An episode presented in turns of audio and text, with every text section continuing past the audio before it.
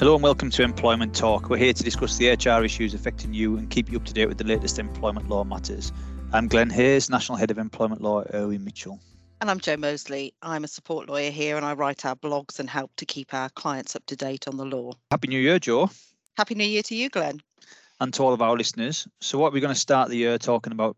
I thought that we'd start the year by going back to basics and discuss investigations, and in particular, where clients sometimes go wrong. And I thought it would be helpful to discuss the principles around carrying out investigations and explain exactly what employers are expected to do, the standard of proof they have to meet, and how they establish facts, particularly in situations where it's one person's word against another. But before we start, I wanted to give you some feedback from one of our listeners. They really liked the quiz that I posed when we talked about flexible working last time. So if we have time, I might be putting you on the spot again. Oh, great! Well, I got, I got it wrong last time, so it's not not ideal, is it? Uh, but well, yeah, we okay. Well, only get better then. Hey. right. Well, we'll give it a go. Over to you. Okay. So can we start by focusing on the investigations employers have to undertake where they suspect someone of misconduct, so perhaps stealing from the till, or where another employee has raised a grievance? We've sort of found that one of the issues that often worries employers is who should they get to carry out the investigation? For example, do they need to engage someone outside of their organisation when they're investigating a particular complaint? Yeah, it's a good question, Joe. So, well, the starting point really is that there's no requirement to engage somebody outside the organisation, for example. But sometimes it is preferable to do that. So, quite often we work with clients whereby, for example, we might do a grievance script for them or a disciplinary script for them, and then they then ask the questions as part of that investigation meeting, for example. Other times we might uh, working with some HR consultants that we use, for example, we might push somebody in on the ground in order to do that. It, it, really depends on a number of factors, really. One is the seriousness of the investigation, I suppose, could come into play. You might need somebody to react very quickly on their feet. And whilst we can't think about each and every question, we might you know, we might be able to do one of those scripts where it says, you know, if the answer is yes, then ask this. If the answer is no, then ask that. But obviously, a seasoned HR pro on the ground might be quite useful in that respect. It might be that it adds a, a layer of impartiality to the process that might otherwise be be questionable, mm. um, particularly for senior people, whereby um, it might place a junior individual in a in a fairly difficult position if they're investigating somebody who's very senior to them, for example. So there might be a variety of different reasons to do that, and the same really for the disciplinary hearing, albeit normally it's the investigation stage that's that's outsourced, if you like, for want of a better phrase, rather than the disciplinary itself. Albeit that can, that can happen as well. So, an investigator's job is to go through the allegations to determine what exactly has happened. And we know that uh, employers often want certainty before they feel they can establish a fact. Can you explain what the standard of proof is in these circumstances? Yeah, so it's a, a balance of probabilities test, really. What does that mean? Well, a better way to put it really is what is more likely than not to have happened. So the investigator's job really is to establish It's very different to a to a sort of criminal standard of proof, which is the beyond reasonable doubt type scenario. So, mm. you know, it, it, it may be appropriate in these situations for the investigator to reach a conclusion that a fact hasn't been established, for example. Yeah. And, but what, what tribunals really expect an employer to have done is to conduct a reasonable investigation and reach a reasonable decision on the facts. So that's what the test essentially is in an unfair dismissal case. I've, I've simplified it a, a little bit, but the job of the investigator really is to go out and decide those facts. It's he, he or she's job though is not to decide what happens to the employee, albeit that's generally a follow on from that. You know, it may be that the investigator reached a conclusion that somebody else then agrees with, for example. Mm. But it, it's the next stage in the disciplinary process where, for example, the the sanction, if you like, is decided. Uh, for that employee, not at not at investigation stage. Quite often, you'll find an investigator that makes a recommendation. Okay, and there's I think I think there's some uh, benefits to that sometimes. Um, but equally, I think that that sort of has to be judged on on the particular circumstances of the case as to whether it's necessary or indeed desirable to do that. When you say a recommendation, do you mean a recommendation as to what should happen to the employee? Well, oh yeah. So sometimes it will be a recommendation that the matter proceeds to a disciplinary hearing. Okay. Yeah. Sometimes the recommendation will go further than that and say my recommendation that it goes to a disciplinary hearing and, for example, considers whether the employment should be terminated on the grounds of gross misconduct. Right. Okay, thank you. So let's get to the nitty gritty then. How does an investigator go about establishing what actually happened where you've got one person's word against another? And I suppose you, we sort of see those, those scenarios play out more in harassment type claims. Yeah. But I mean, in short, it's very difficult because um, you've, you've got to look at what one person is is saying and what the other person is saying. But but realistically, you've got to look at corroborative evidence. You know, for example, if you've got a harassment type situation and somebody says, um, you know, he made a suggestive remark to me and the, the individual denies it, for example, is there any corroborative evidence around that? So, you know, is there some examples of some phone calls to the individual if they're deemed to be, if, if the allegation is that they're harassing them, is there persistent messages? You know, did they tell anybody at the time? So is there a WhatsApp message to a friend or to a colleague or to, you know, so you've got to look at what other evidence there is there to try and reach a conclusion as to whether that fact is more likely to be established or or whether it's happened or not realistically mm. and sometimes that's obvious you know so you can you might have other people who are alleged to have witnessed it. Sometimes it's less so. You might have to look at other more sort of discrete types of evidence really to decide whether or not it's likely to have happened or not. Yeah. And do you sort of see this sort of conflict often with the requests and the for information that we get from our clients? Yeah. So it, it's you, you do see it and you have to you have to really take a step back i think and, and try and think outside the box. So you know i've had examples of cases where you know there's been allegations of sexual harassment and they don't when you delve into it in a bit more detail and you look at the other facts surrounding that then you might reach a conclusion that it's not likely to have happened or it has. So for example i've had cases whereby you know, an individual's alleged to have been harassed by somebody, and then they might have sent them a birthday card afterwards with a kiss on the bottom, and you know, you know, is that the sort of thing you would send to somebody that's harassed you? For example, would you have, you know, quite detailed conversations with somebody afterwards if they alleged to have harassed you, or, you know, you might be looking at evidence of a text message that's gone shortly afterwards to say, um, you know, something's happened at work. I'm, I'm in a real quandary as to what to do next, type thing, mm. which might be supportive of some of, of, something actually happening. So, you know, you've got to you've got to try and tease that evidence out as an investigator. And if you're advising people in the, that situation, then it's it's important to to try and work out whether there is any external evidence that might help the investigator reach a conclusion. And do you also advise clients about the power differential? I'm thinking about a situation where, if we're still talking about harassment, for example, you've got a junior member of staff who accuses her line manager of sexual harassment. Um, obviously, in those circumstances, it's going to be quite difficult for her to both, you know, maybe articulate articulate the sort of or, or him, Joe, or him. Yeah, true, true. It works the other way around as well. Yeah, I mean, look, I think you need to think about these things quite carefully. And so, for example, that, that balance of power might be a possible explanation as to why somebody hasn't acted quickly in reporting it, for example. It might make it more difficult if there is a big imbalance. You know, are they likely to be believed, for example, without any sort of real evidence to, to back it up, you know, to avoid the mm. he said, she said situation. So, yes, absolutely. Um, I think I'd, what I would do really is encourage people to take a bit of a step back. You know so for example you might say well what is the individual's motive in bringing this to somebody's attention if they're for example not the one that's actually been harassed themselves? You know is it you know do they have do they have an axe to grind or is there something kicking around that might you know provide an explanation as to why somebody's made up something for example? So i think there's quite a few things you need to to look at quite carefully and i think taking a step back to try and putting together almost like a matrix of the evidence you've got to try and reach a conclusion. Do you yeah. know what? Sometimes, Joe, you can't actually reach one. So, you know, that's not necessarily a bad thing sometimes. I was going to ask you about that actually. Um, you know, what would happen if you can't find any corroborative evidence or you're not convinced by any that's been provided? You know, do is is there an option to give someone the benefit of the doubt?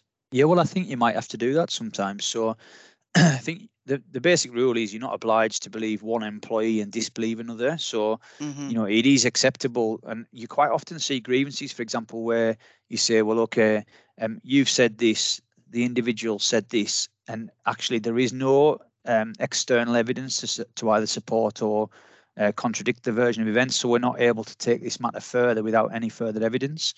There's nothing inherently wrong with that really um, and i think sometimes it is quite important to give people the benefit of the doubt i was going to ask in relation to that what about if the employee is accused of something that suggests they it might be dangerous, for example, to give them the benefit of the doubt? Um, and I'm thinking about teachers that are accused of inappropriate contact with pupils or health professionals accused of mispe- mistreating a patient. Sort of you know issues like that that have potentially have very serious consequences.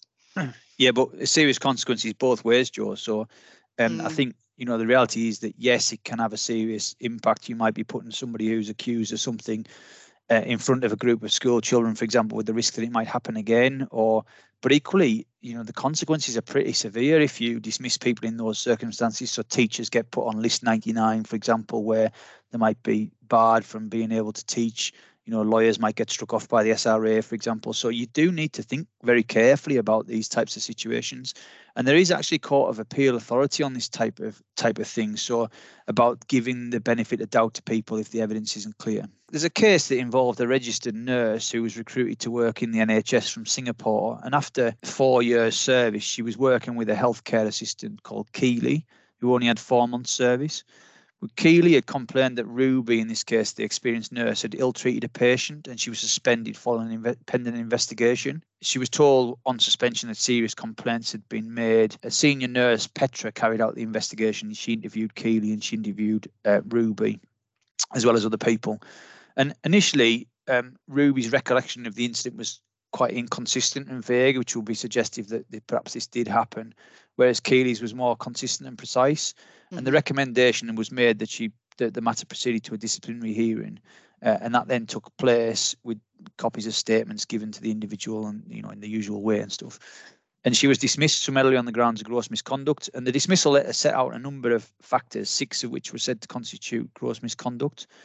And these were that she threw a cleaning wipe that landed on the patient's uh, face. Okay, she claimed that the outcome wasn't intended, but in, in effect that she it, it, was accidental.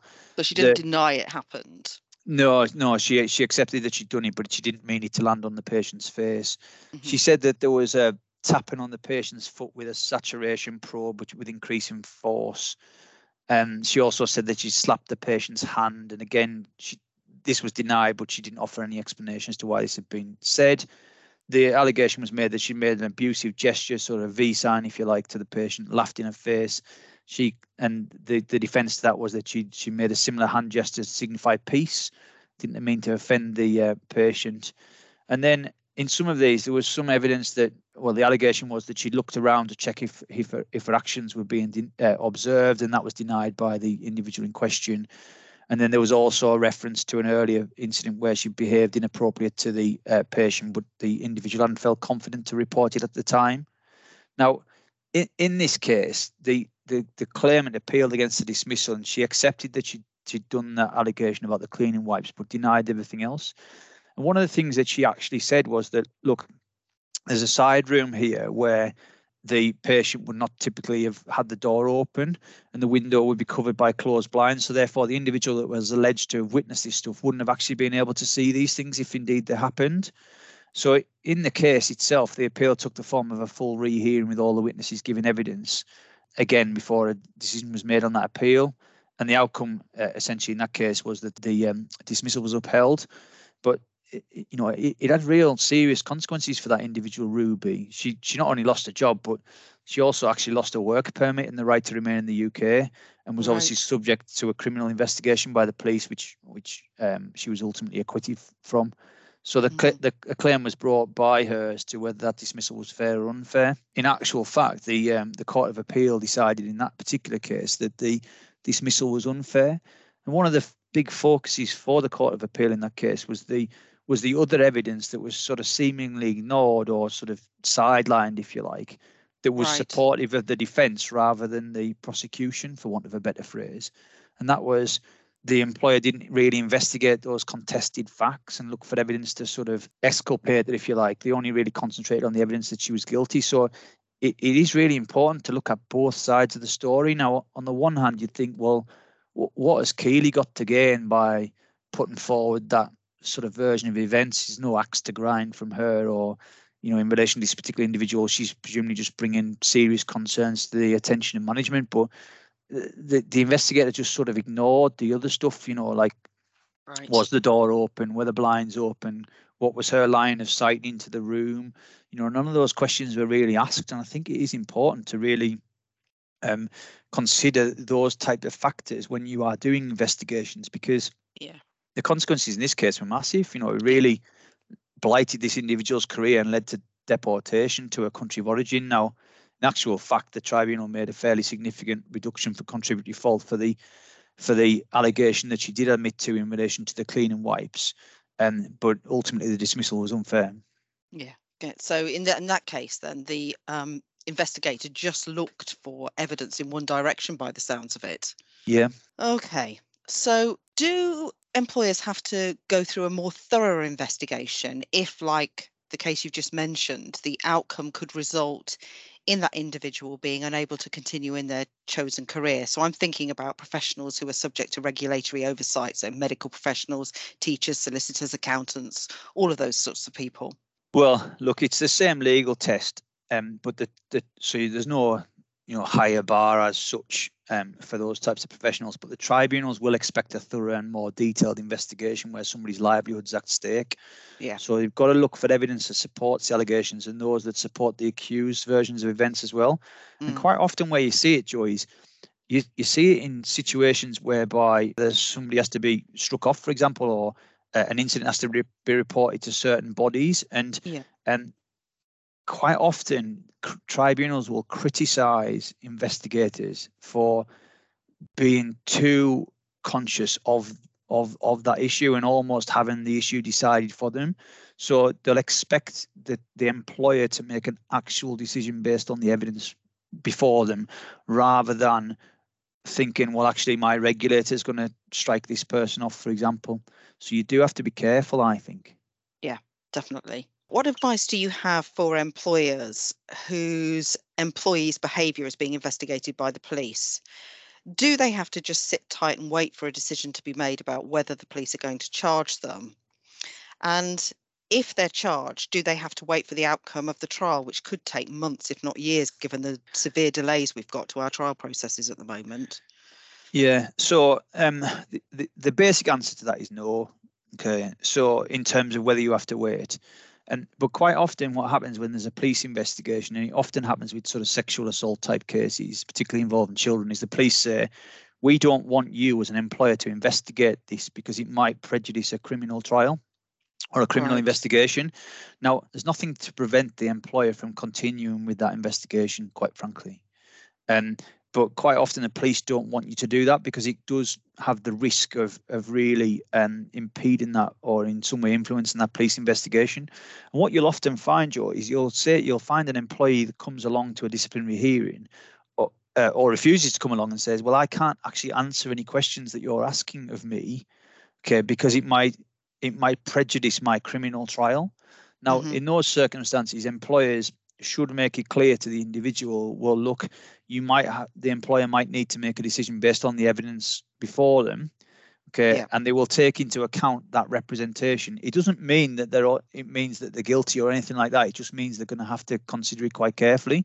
Yeah. and quite often you would say for example well look w- we asked you various questions and you accept that you've been eh, you know arrested by the police or you're on bail or whatever and you know, and there's sort of a bit of an argument about no smoke without fire, but you know, it doesn't. You, you can't really jump to that conclusion, albeit it might be a factor when combined with other evidence that might make you believe that the the incident's happened rather than it hasn't. It um, sort of puts employers between a rock and a hard place, doesn't it? Really in most cases, situation. they're they're suspending on full pay. And if you take, for example, the situation, you know, the position of a teacher, let's say, for argument's sake, it takes 18 months for that teacher to a case to come to trial that's a lot of money isn't it because not only are the school having to pay out their salary they're also going to have to employ somebody else to cover the yep. class whilst they're away and in times where you know schools and colleges in particular have got really uh, low budgets it, it's it's almost impossible Well, and the and the question you sometimes get asked is whether you can suspend them without pay, and the answer to that is pretty much no. So, yeah, yeah. um, I think I think there's a real difficult situation there, um, uh, but it, it's sort of one that you have to take on the chin. But like I said, then there isn't an absolute bar to pressing on with the mm. investigation. Mm. It just there's some practical issues around the level of engagement from the individual nine times out of ten, and I think I think that becomes really really tricky. Yeah, yeah, absolutely. Okay, well, let's move on to a different point. There's no legal right to be accompanied at investigation meetings, as we know. But are there any circumstances where you would advise an employer to relax that rule and allow someone to bring in um, someone to accompany them? Um, yes. Um, so you're absolutely right that the legal right to be accompanied only only applies to disciplinary and grievance meetings, and that's the Employment Relations Act, Section 10. But take, for example, uh, an individual that's suffering from a disability might be a reasonable adjustment to allow them to be accompanied at an investigation meeting. So those are the sort of things where you might do that. It might obviously stand you in good benefit as well, in good stead, if you allow somebody to be accompanied anywhere. You know, in the eyes of the tribunal, that might be helpful. Mm. Um, so it, it, you know it's a very stressful time. But remember what that person's there to do. They're not there to answer questions on behalf of somebody. They're there to effectively um, you know ask questions summarize things if uh, and, and they can express an opinion if an, if an opinion's ex- been expressed to them so i think in those circumstances it might actually be helpful to have to allow uh, that right of uh, accompaniment if you like and but yeah it, it it will be fairly limited situations and i think you'd think very carefully about who you let in so for yeah. example the, the letting somebody like me in, in a solicitor um, might be one thing, but letting, say, a family member support somebody in fairly difficult circumstances might be a, a slightly lesser way of um, achieving a similar aim, really. Mm. I always think that when you're talking about people that are quite young, um, it, it's sometimes really helpful to um, relax that rule because they are often really nervous about these things. They've never encountered anything like that before. They've not been in work very long often. And I think to sort of, you know, put a strict ban on it and say, well, the law doesn't require you to uh, us to allow you to be accompanied, can be quite unfair. I mean, it's not unlawful. There's you know there's nothing anybody can do about it. But I just think, as you say, there are circumstances where just as a matter of you know common fairness, it, it would it's helpful to to be a bit more flexible. I think my advice would be to take a step back. You know, look at what the what the reason for somebody to be accompanied at, at an investigation meeting. I mean, remember, quite often at an investigation meeting, you won't even have any notice that it's going to take place. It'll be Joe, mm. I want to have a call with you on Tuesday at two o'clock just to discuss a few things. And then all of a sudden, you'll be bombarded with questions. So you do need to be a bit careful about some of this stuff, particularly where there's things like disability discrimination potentially kicking around, and you know, ambushing people isn't always the best approach you know so you do need to be a little bit um, savvy to those types of issues. Yeah yeah. I think ambushing people is rarely the right approach is it? If they are put on notice of an investigation okay they may shut up shop in terms of giving a view on certain things and it might be actually or you, or you take just taking a normal situation it might be that somebody goes off with workplace stress for example. Mm. so being physically in employment and answering and asking questions and having the ability to have them answered might actually be really helpful. So you might need to think about the circumstances around what you tell somebody before an investigation meeting in order to ensure that you get some answers to questions. Because if you think that the individual is likely to go off from workplace stress, for example, and it's very relatively easy to get a doctor to sign somebody off under those circumstances. Yeah. It, it might be that you you sort of need to ambush them to get some answers to the questions that you, you want to ask. Fair enough. That was very helpful. Thank you very much. It's okay. I'm going to give you, I'm going to pose some questions or two questions at you. And these are, um, I'm going to ask you to determine whether a tribunal ruled that the investigation in question was fair or not. Right. So, should we start with the first one? Uh, well, I'm slightly hesitant, but yeah, go on. You'll be fine. Right. So, the first one involved a cashier in a betting shop a routine audit, they identified there was some cash inconsistencies. And the computer system identified that the problems occurred when this cashier had processed payments. They had some footage, and that showed that there were no customers at the at the counter at the time where this cashier was supposed to be paying um, winnings to customers.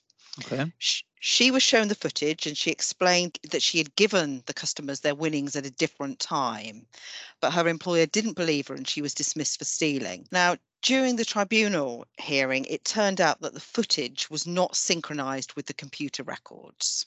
And the question arose should the employer have viewed five hours of tape to see whether what she was saying was true? Well, I think for the sake of five hours and somebody's livelihood, I think the answer to that is probably they should have looked at the tape because if the time discrepancy was quite significant between the till record and the CCTV, then I think yes, I'd I would definitely look at the the rest of the tape. Bingo! Well done. Oh, wow. So, that case actually went to the EAT. It was a case involving William Hill, the bookmakers, and they basically said that it wouldn't have taken the employer long or incurred additional expense to have gone through the whole footage in order to ascertain whether or not she was telling the truth. So well Right. done. So Thank you. next one. So this involved an employee who was entitled to claim mileage allowance for their travel. And during a routine audit, they found that he had overclaimed mileage over a three month period. And at the disciplinary hearing, he explained that the higher claims were due to roadworks, closures, one way streets, parking difficulties, and a number of other things.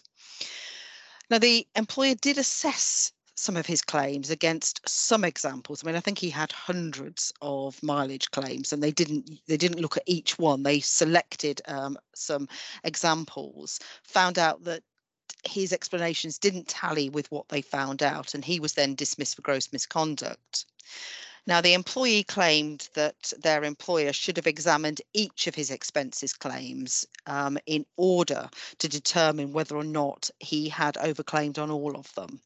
What do you think? Was the investigation fair or unfair? Yeah, I think it's different in this situation. So I, I don't think they have to go through each and every single one to determine whether in that example they've got it right or wrong. I think providing that there's some evidence of reasonableness in terms of looking at the explanation, doing things like checks on like things like AA Road Watch or whatever, then I think that's sufficient.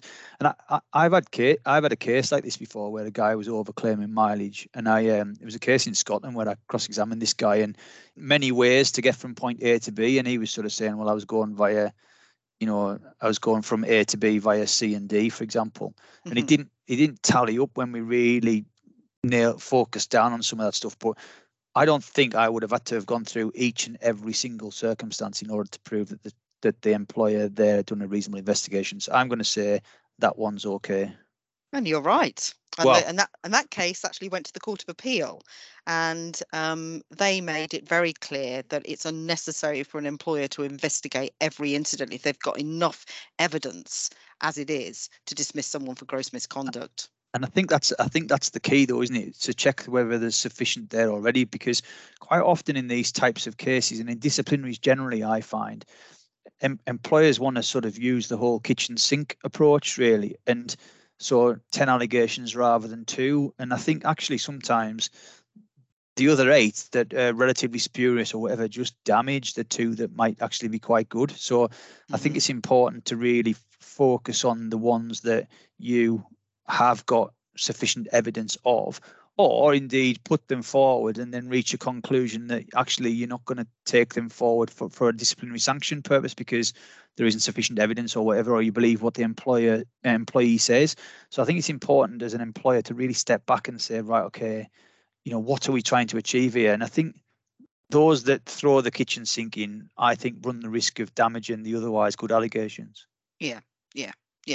Because they they don't always then make findings in relation to each of them, do they? That's the problem. Yeah, and I think look from a from a point of view of balance, look, look put yourself in the employment tribunal's shoes. If there's a allegation from the employee, for example, that you, you know this is all a fit up because they want somebody out because they want to save a redundancy payment, for example, you know that becomes a much stronger argument, does it not? If you throw the kitchen sink at it, whereas if actually you say, well, you know what? We had a really good employee, and absent this horrific act of gross misconduct, we wouldn't want them to lose them.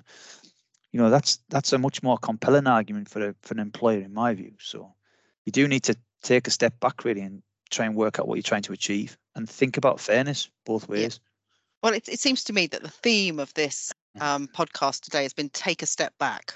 That's something that you've mentioned on lots of occasions. So I think if um, our listeners take anything from that, it's to, you know, look at things objectively, isn't it? Not just sort of rush in um, Definitely. and make a decision. And I think the other th- big thing for me to take from today is that I've redeemed myself on the basis of the last podcast where I got the answer wrong.